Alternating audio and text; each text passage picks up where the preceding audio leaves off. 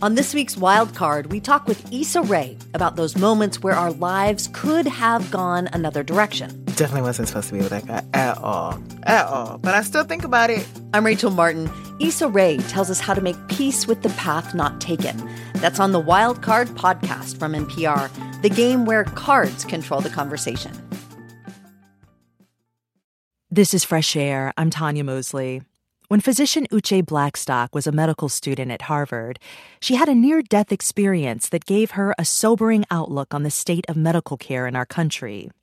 Suffering from excruciating stomach pain, Blackstock took herself to the ER, and after hours of waiting, she was told she had a stomach bug and sent home. But as the days went on, she felt worse, and it would take 2 more ER visits before she was diagnosed with appendicitis. And because it took so long for the diagnosis, her appendix ruptured, requiring emergency surgery, followed by a painful recovery that sent her back to the hospital. This experience for Dr. Blackstock took her back to watching her mother, at 47 years old, die of leukemia. Blackstock's mother was also a doctor, and while she had access to quality health care, Blackstock wonders whether her mother's childhood experiences with poverty and poor medical care, coupled with stress as a Black woman, may have contributed to her early death. Dr. Uché Blackstock explores systemic inequities in her new book, Legacy: A Black Physician Reckons with Racism in Medicine. Dr. Blackstock is the founder and CEO of Advancing Health Equity. She's held several titles at the New York University School of Medicine, serving as former associate professor, an emergency physician, and former faculty director of recruitment, retention, and inclusion in the Office of Diversity Affairs.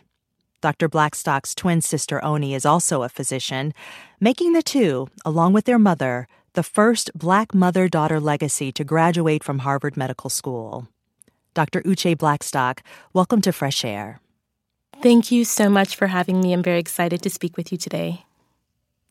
Yes, well, you basically grew up in the medical field. Your mother, Dale Blackstock, was a nephrologist, and you knew through her work and your schooling the disparities, but it was actually that experience with your appendix that allowed you to see firsthand the fractures within healthcare.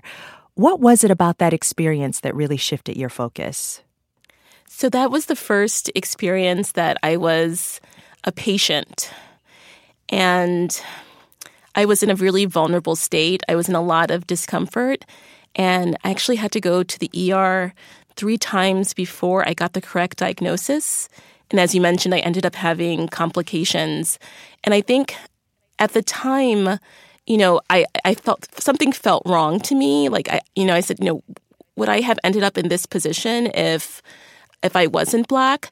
But it really took a few years of processing what had happened for me to recognize that it may have been because I was a young Black woman that this diagnosis got missed.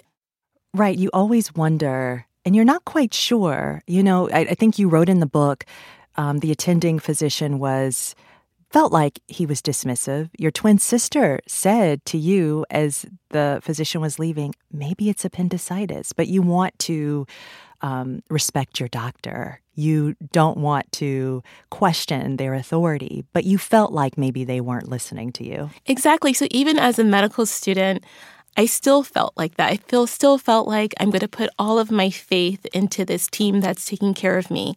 So even if my own twin sister, who's also a medical student, thinks that this could be appendicitis, I'm just going to go with what this team is saying.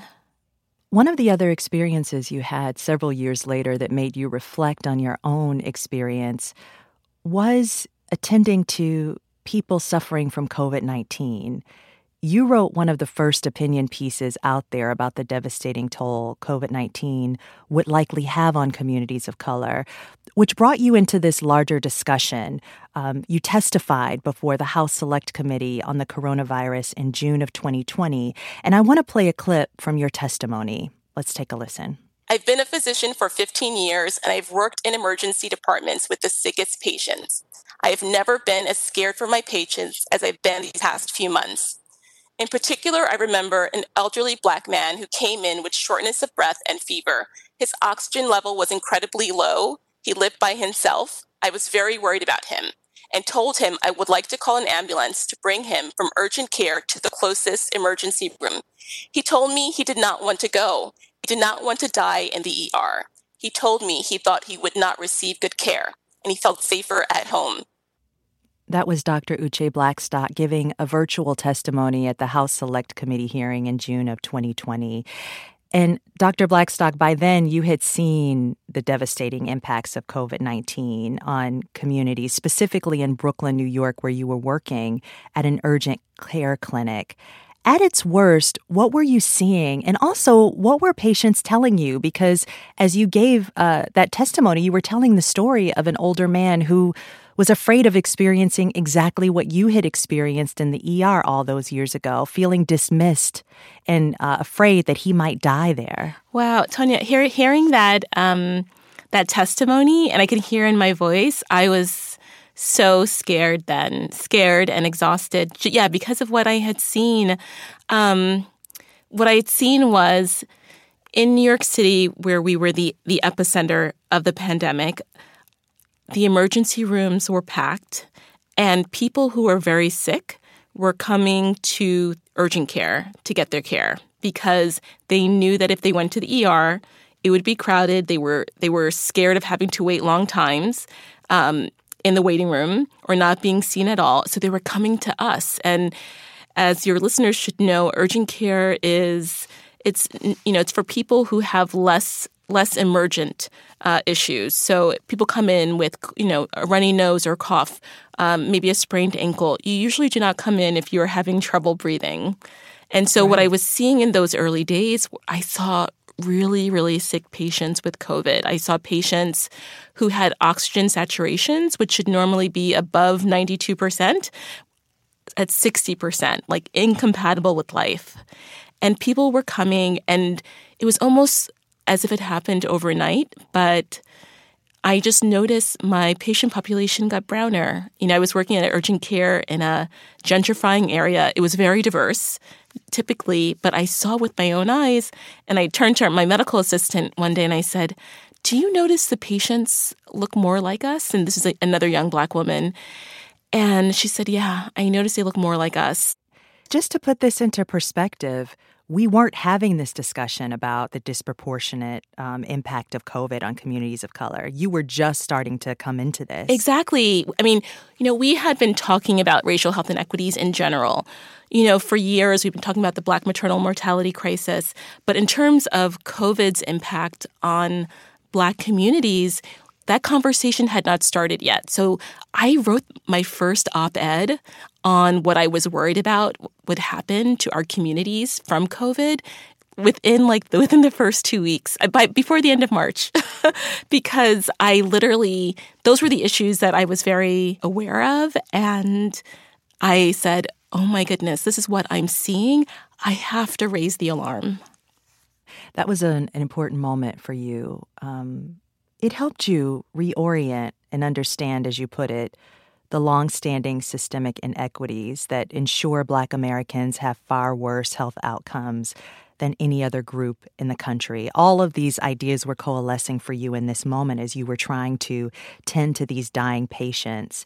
And these realizations that you had, they made you want to get to the root of the problem. And one of the first things you did was actually look back at your experiences in medical school at Harvard and what you learned as a future doctor. I was really surprised by this, Uche, what I'm about to say, and maybe it's not surprising for those in the medical field, but you were taught in med school that essentially Black people are biologically different than white people.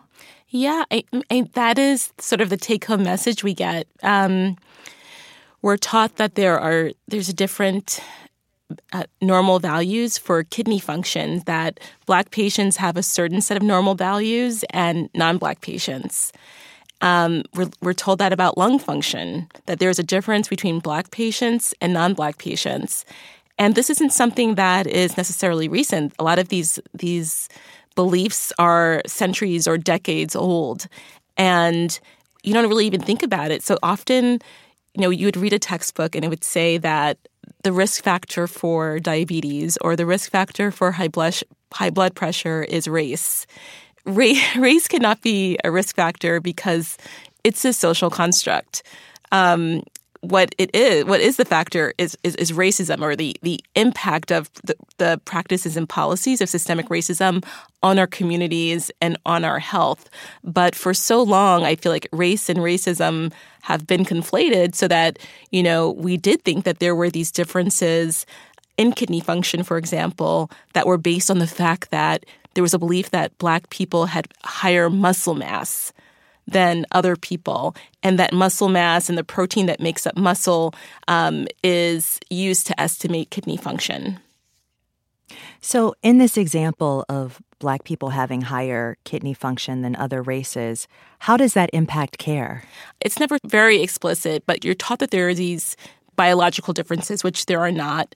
But it wasn't really until I was a practicing physician, and a lot of these studies have come out more recently to show that that so-called race correction factor that is used for kidney function has actually led to a delay in Black patients being referred to for specialty kidney care.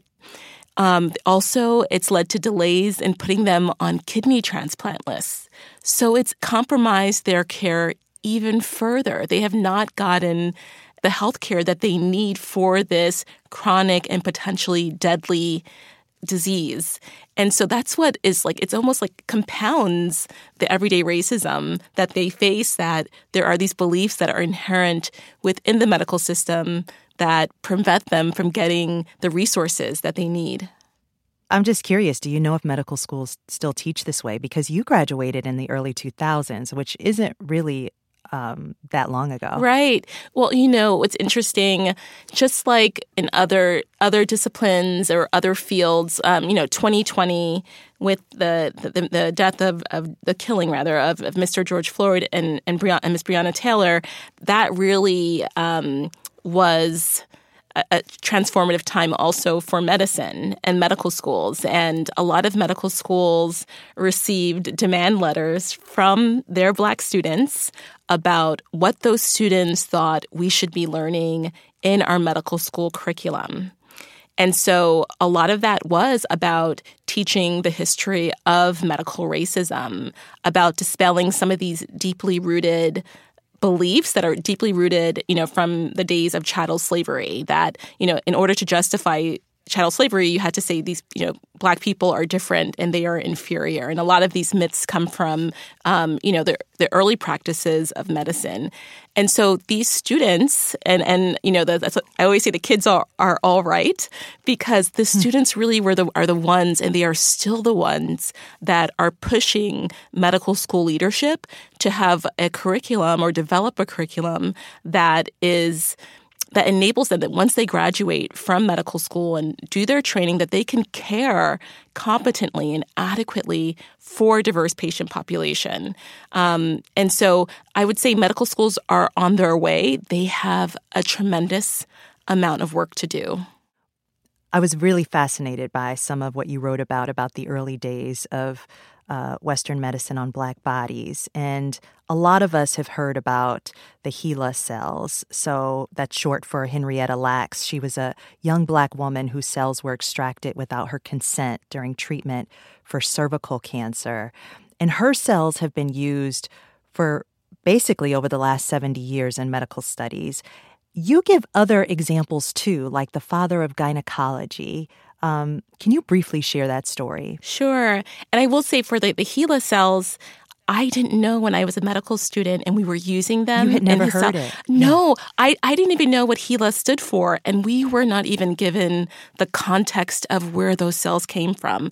So that's why years later, when I was a practicing physician, and I found out that those cells came from a young Black mother from impoverished Baltimore who never gave her consent for her tissue to be used, and her family never received any compensation up until recently.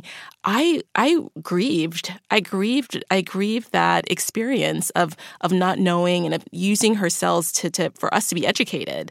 So that's, I think people know about Henrietta Lacks. J. Marion Sims, you mentioned, is the father of modern gynecology. And up until a few years ago, there was a statue of him in Central Park across from the New York Academy of Medicine. So this is a person that has been revered for a very long time. He actually was the first president of the American Medical Association, which is the oldest and largest organization of physicians in the United States. But he also made these very important and critical discoveries in the field of gynecology, and doing so on enslaved Black women. Anarcha, Betsy, that's some of their names. And these were women who were considered property, who could not give consent. They were experimented on with these painful surgeries. And even once local anesthesia or local anesthetics were developed, they were not given to these women. So again, buying into that notion and that myth that Black people, we don't feel pain, right? And so he developed the vaginal speculum. He developed a way to fix these fistulas that developed during childbirth. They essentially are connections between the bladder and the vagina that form during childbirth that's unattended to. And that actually compromised the health of all women, both Black women and white women during slavery. But for Black enslaved women, that became a problem because that led to them not being able to have more children. And that we know there was a financial incentive for wanting enslaved Black women to have more children. And so that was the incentive for him to make these discoveries. And so again, this is someone whose portrait was in the waiting room of many, many doctors' offices or in the lobbies of academic medical centers. And up until recently, he was incredibly respected and revered. But we have to have these really difficult conversations about what do you do about these people who make these very important discoveries, but do so in such horrific ways. And also, I was thinking about how we pathologize certain people, because many people in the medical field, and thinking about Henrietta Lacks, for instance, many people in the medical field were taught that she was a prostitute. And you had not been taught anything about her, or you didn't know anything about her. I didn't know she existed. Right. You didn't even know she existed. And so I was just thinking about what that means in the context of some of what you've been thinking about how these historical markers and beliefs aren't just historical footnotes. They're embedded into medicine, because the perception of Henrietta Lacks, not only did she not give her permission, but then she was thought of as some sort of disposable person in our society.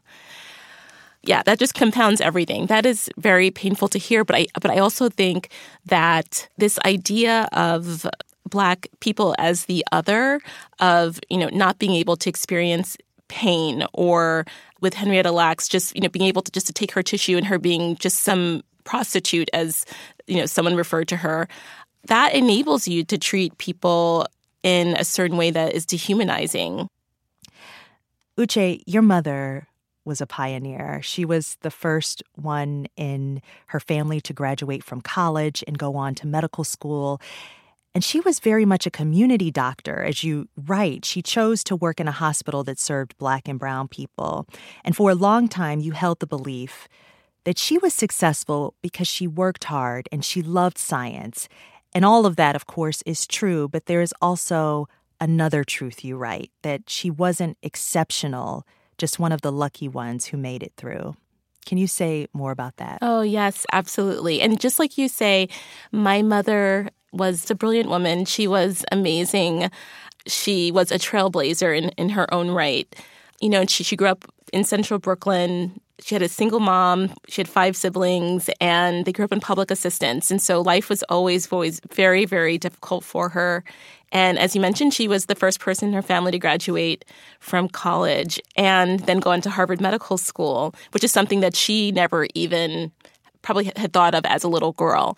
But I celebrate her, and I celebrate her accomplishments, but I also recognize how both racism and poverty makes the road so much harder, and that there were other brilliant, brilliant children that she grew up with that I'm sure also could have made it to Harvard Medical School and beyond, but did not because of, you know, the practices and policies that we have in place that chronically deprive our communities of the resources that they need.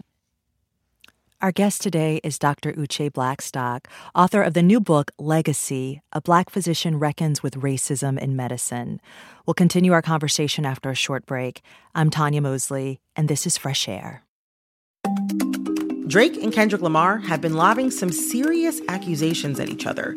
You've probably heard the diss tracks and wondered, what's just a low blow and what's actually criminal? I'm Brittany Luce, host of It's Been a Minute from NPR, and I'm getting into what's art and what's worthy of criminal investigation and who those accusations hurt the most on It's Been a Minute from NPR. What does it sound like to record an album inside a jail? On the documentary podcast Track Change, you'll hear four men make music inside Richmond City Jail and hear how they're trying to break free from a cycle of addiction and incarceration. Been so long since I've been free. Listen to Track Change from Narratively and VPM, part of the NPR network. You care about what's happening in the world. Let State of the World from NPR keep you informed. Each day we transport you to a different point on the globe and introduce you to the people living world events. We don't just tell you world news, we take you there. And you can make this journey while you're doing the dishes or driving your car. State of the World podcast from NPR. Vital international stories every day. Big news stories don't always break on your schedule. But with the NPR app, news, culture, and podcasts are ready when you want them, in your pocket. Download the NPR app today.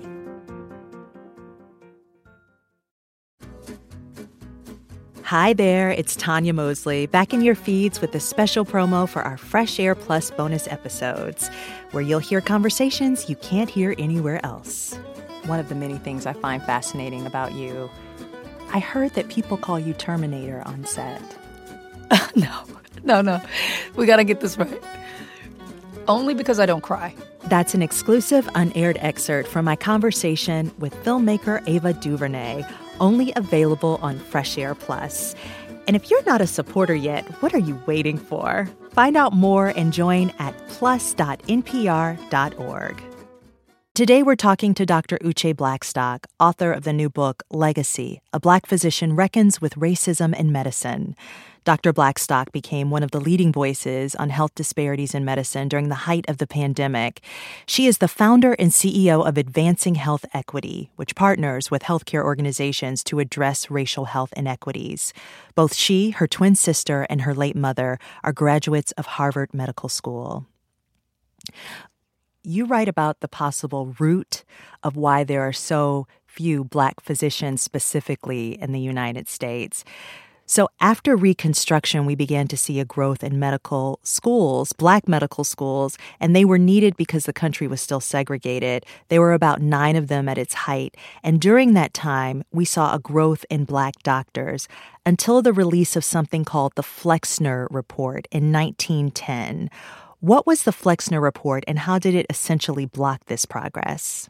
So the Flexner Report was a report that was commissioned by the American Medical Association and the Carnegie Mellon Foundation. And essentially, they commissioned an educational specialist named Abraham Flexner to go around to the 155 medical schools in the United States and in Canada and to essentially standardize them, compare them to the standards of Western European medical schools.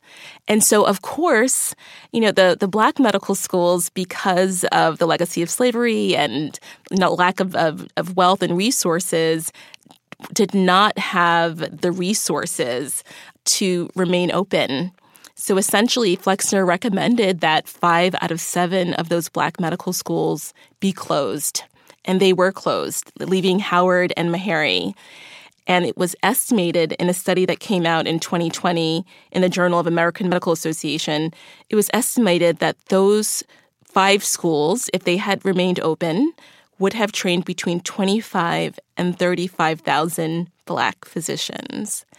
When I read that, I started crying because that is such a large number of health professionals that could have cared for hundreds of thousands, probably even millions of Black patients who could have mentored medical students, who could have done research in our communities.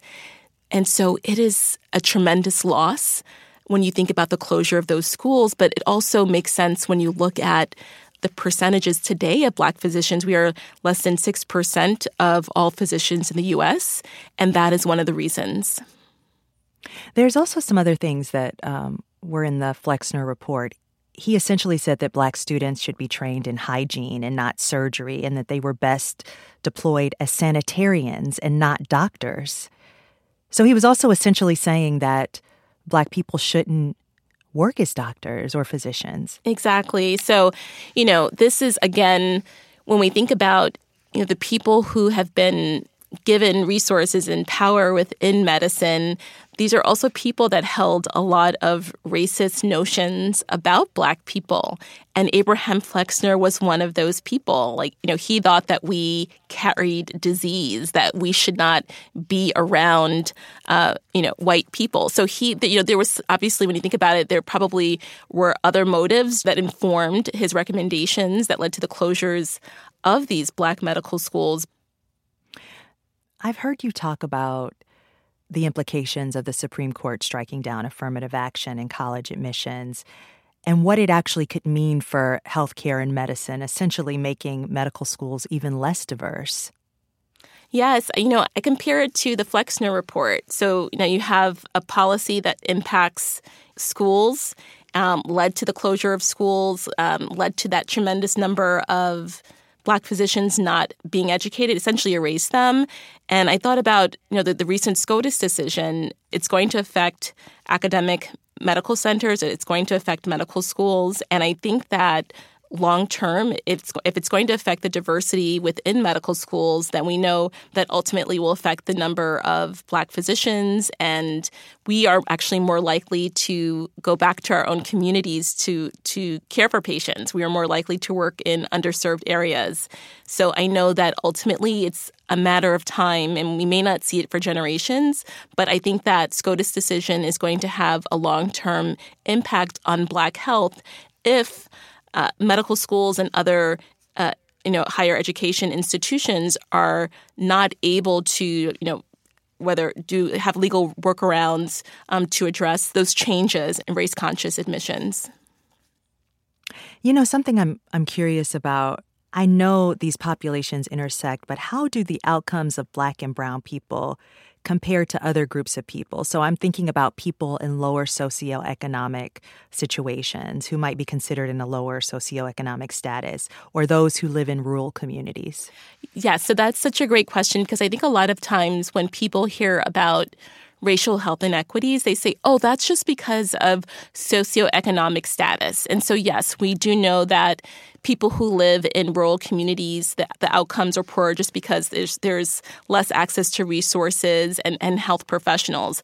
But one thing I want people to understand is that we do know that for Black people and people of color, well, especially Black people, that socioeconomic status is not purely protective as it is for other races. So, for example, myself as a Black woman with a college degree and a medical degree, I am still 5 times more likely to die of pregnancy-related complications than my white peers.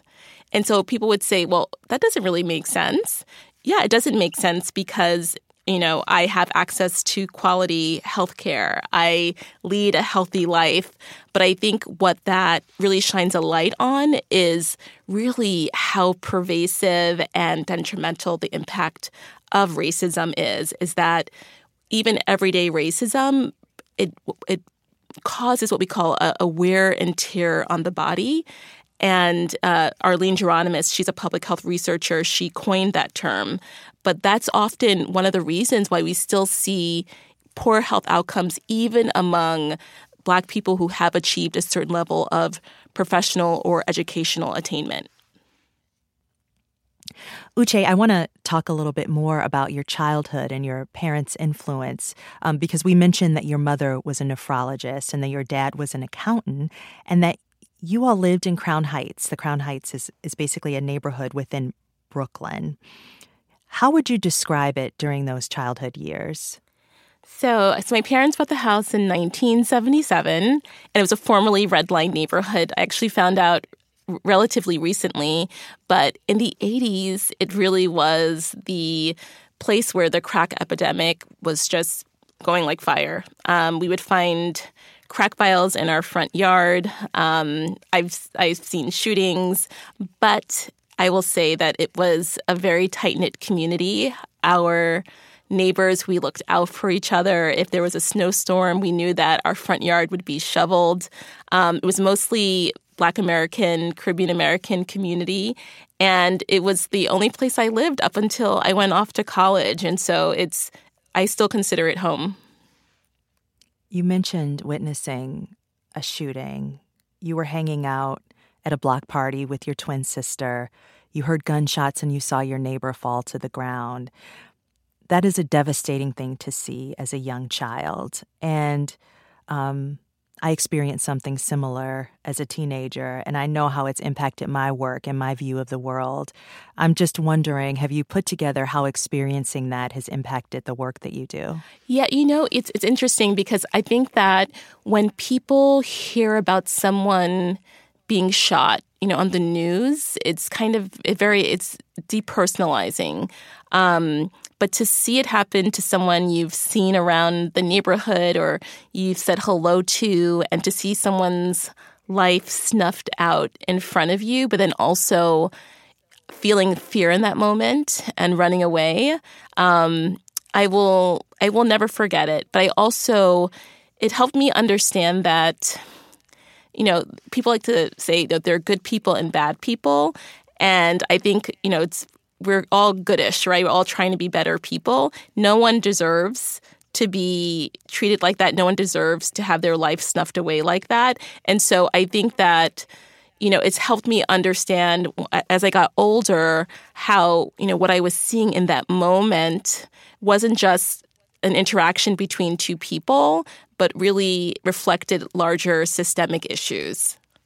Let's take a short break. If you're just joining us, my guest is Dr. Uché Blackstock, author of the new book, Legacy: A Black Physician Reckons with Racism in Medicine. We'll continue our conversation after a short break. This is Fresh Air. From the campaigns to the conventions, from now through Election Day and beyond, the NPR Politics podcast has you covered. As Joe Biden and Donald Trump square off again, we bring you the latest news from the trail and dive deep into each candidate's goals for a second term. Listen to the NPR Politics podcast every weekday. The Bullseye podcast is, according to one journalist, the, quote, kind of show people listen to in a more perfect world. So make your world more perfect. Every week, Bullseye puts the pop in culture, interviewing brilliant authors, musicians, actors, and novelists to keep you on your pop culture target. Listen to the Bullseye podcast, only from NPR and Maximum Fun. On the TED Radio Hour. In the middle school cafeteria, Tai Toshiro always sat with his equally nerdy buddies. The socially awkward kids who were the furthest thing from cool. And he often wondered, why am I so socially awkward, and what am I going to do about that? Now Tai is a psychologist and expert on awkwardness, and he has some answers. That's on the TED Radio Hour from NPR. This is Fresh Air, and today we're talking to Dr. Uché Blackstock, author of the new book, Legacy: A Black Physician Reckons with Racism in Medicine. Dr. Blackstock became one of the leading voices on health disparities in medicine during the height of the pandemic. She is the founder and CEO of Advancing Health Equity, which partners with healthcare organizations to address racial health inequities. Both she and her twin sister and her late mother are graduates of Harvard Medical School. Your mother was such a strong and powerful presence for you and your twin sister, Oni. Some of your first memories you write about are of the two of you playing around in her medical bag. Had you ever considered being anything else growing up? Never. This is what happens when you have just, the most loving mother who is also incredibly well-respected, by her patients and by her colleagues. So it was sort of like, I think both Oni and I looked at her and said, you know what, we want to be just like her. We also want to be a doctor. And I think also, you know, we were surrounded by Black women physicians, you know, our pediatrician, all of my mother's friends. You know, on our block, we had other Black women physicians. So it was a reality to me. It had to be completely devastating for the entire community, for this entire system that you're talking about of fellow Black physicians and community members when your mother passed. Yes. I still personally am grieving her death, and I grieve it for our community. You know, my mom was friends with everyone at the hospital. Everyone knew who she was. People came to her for help. You know, she never put on airs. And I think it's because she grew up in that neighborhood. She grew up in the same neighborhood that she practiced in. And while she, you know, you said in the opening that she was really doing a lot of work on the community level, and during a time when we weren't talking about health inequity or health equity or racial health inequities, we didn't have language for it. But I feel like my mother and her colleagues were doing the work that we do now in terms of, you know, diabetes screenings, high blood pressure screenings, connecting people in the neighborhood with the resources that they needed. And so I always say that my mother was providing what's called structurally competent, culturally responsive care. She was really thinking about the social and political context in which her patients lived, worked, prayed, and, you know, treating them with respect to those factors. So yes, so when she died, I feel like it's still such a profound loss for our community, and she was only 47.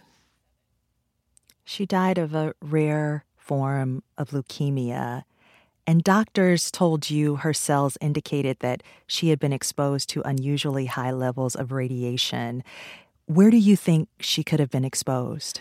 Yes. So when after she was diagnosed, we went to Dana-Farber Institute. It was, you know, up in Boston while my sister and I were in college there. And yeah, they looked at her chromosomes. They said, wow, it looks like you've been exposed to radiation. And so, you know, looking back and talking to her, you know, she lived near Superfund sites where we know, you know, toxic radioactive materials had been dumped. So it's very likely we know that, you know, Black neighborhoods that are lower income are more likely to be sites of environmental toxins. And so that it is entirely possible that that was one of the reasons that my mother ended up developing leukemia later on in life, that she may have been exposed as a child living in her neighborhood.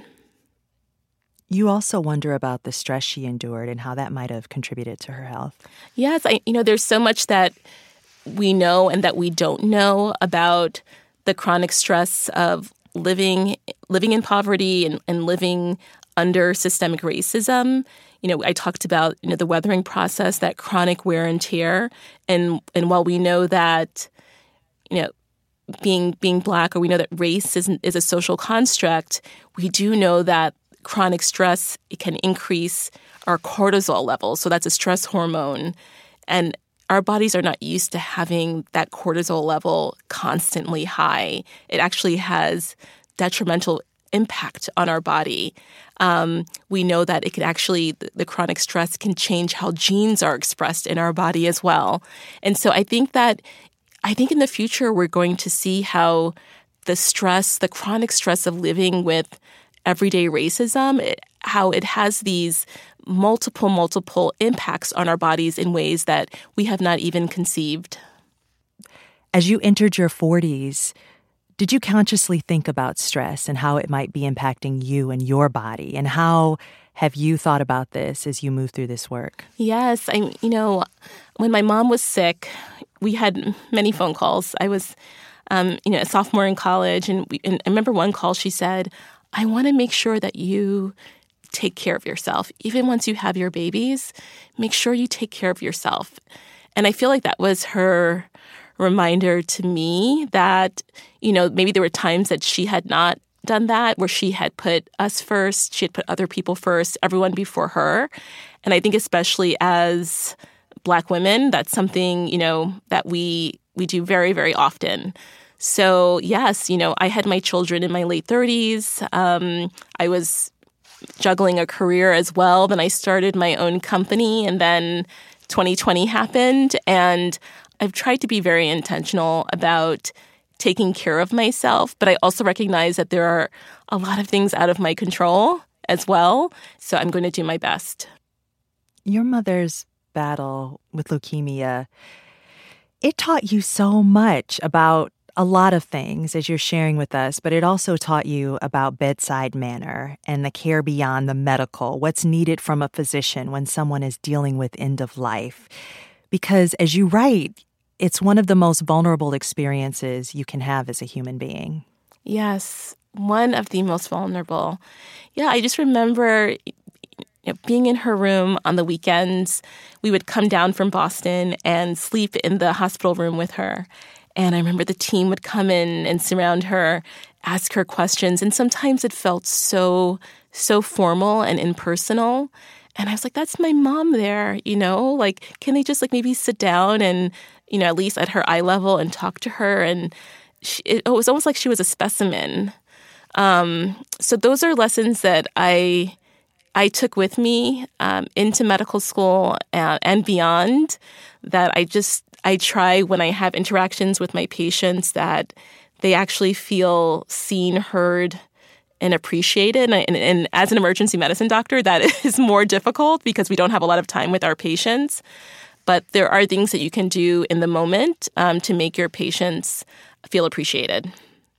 Yeah, one of the things you talk about in the book that I had never thought about before is just being eye level with your patient. Yes, that makes a huge difference, because when you are standing up over your patient, just sort of that height dynamic, it also feels like you're trying to leave the room, like you are not really settled in, that you almost don't even really want to be there. And so I would always ask patients, can I pull up a chair next to your bed, or can I just sit at the foot of your bed, just to make them feel a little bit more comfortable. But I would also always ask first. If you're just joining us, my guest is Dr. Uché Blackstock, author of the new book, Legacy: A Black Physician Reckons with Racism in Medicine. We'll continue our conversation after a short break. This is Fresh Air. Here at Planet Money, we bring complex economic ideas down to earth. We find weird, fun, interesting stories that explain the way money shapes our lives. Inflation, recessions, the price of gas, we've got you. Listen now to the Planet Money podcast from NPR. On the Code Switch podcast, conversations about race and identity don't begin or end with the news cycle. That's because we know race and identity impact every person and influence every story. We're getting into all of it with new voices each week on the Code Switch podcast from NPR. For the seventh year on the Code Switch podcast, conversations about race and identity go way beyond the day's headlines. Because we know what's part of every person is part of every story. We're bringing that perspective with new episodes every week. Listen on the Code Switch podcast from NPR. You know, this last chapter about solutions was so helpful, because honestly, with healthcare more generally, there's so many fractures in healthcare. It feels insurmountable. We haven't even talked about health coverage and insurance and all of those challenges. There are just so many fault lines. No, absolutely. And so that's why I think about, yes, this feels so overwhelming. And I didn't want people to read this and say, okay, well, what do I do now? I wanted to say, okay, here's what you do. As academic medical centers and medical schools, you need to work on focusing on how to train students and residents to adequately and competently care for a diverse patient population. That is your priority, whether it's in terms of developing curriculum that is focusing on anti-racism, or making sure your faculty understand how to teach in a way that really respects the honor and dignity of all the students that they're teaching and the patients that they're going to serve. Or even to policymakers, making them understand about that health is in all policies. So like I mentioned, housing. When people have housing opportunities, when they have the opportunity to be safe, when they are no longer housing insecure, that actually improves their health. So I tasked different groups, even white health professionals. I said, this is not just our problem. This is not just the problem of your Black colleagues. This is not just the problem of your Black patients. They are dying prematurely. It is up to you also to speak up. It's also up to you to work on behalf of our communities.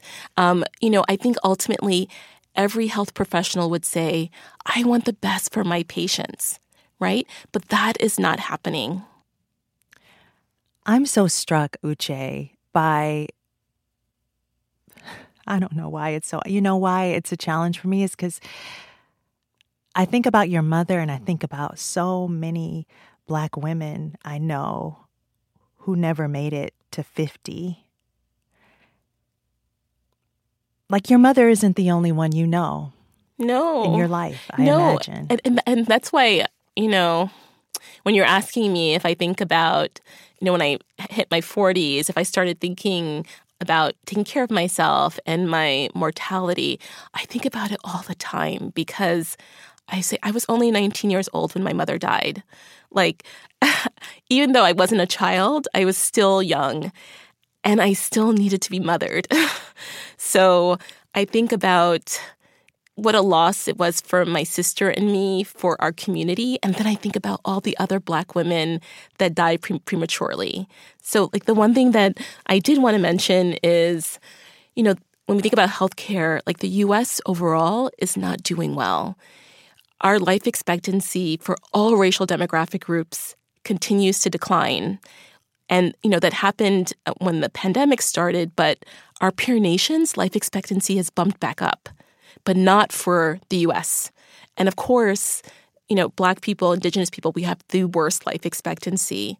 And then I think about, all of that potentially, all those lost years in potential when we die prematurely.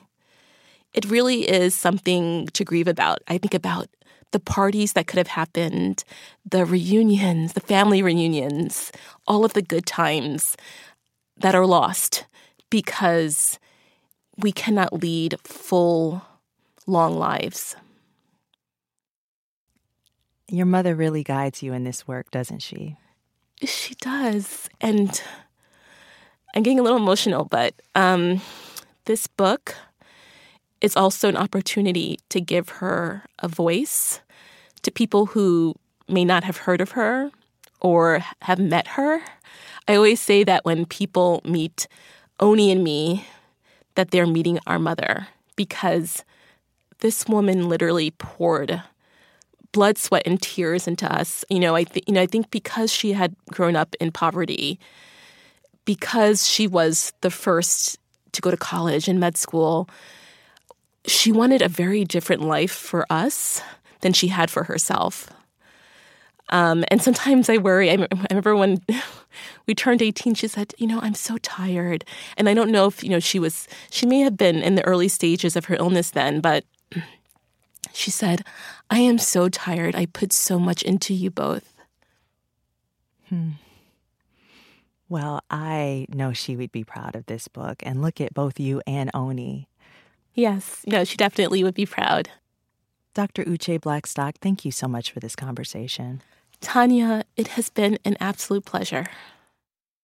We spoke with Dr. Uché Blackstock, author of the new book, Legacy: A Black Physician Reckons with Racism in Medicine.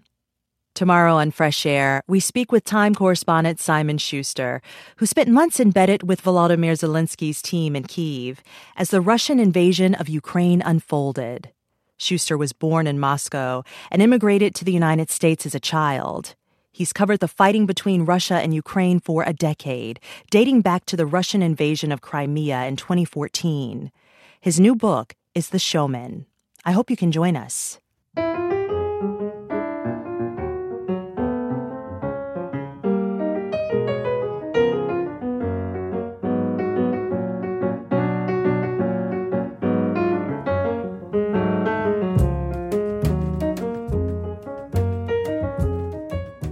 To keep up with what's on the show and to get highlights of our interviews, follow us on Instagram at NPR Fresh Air.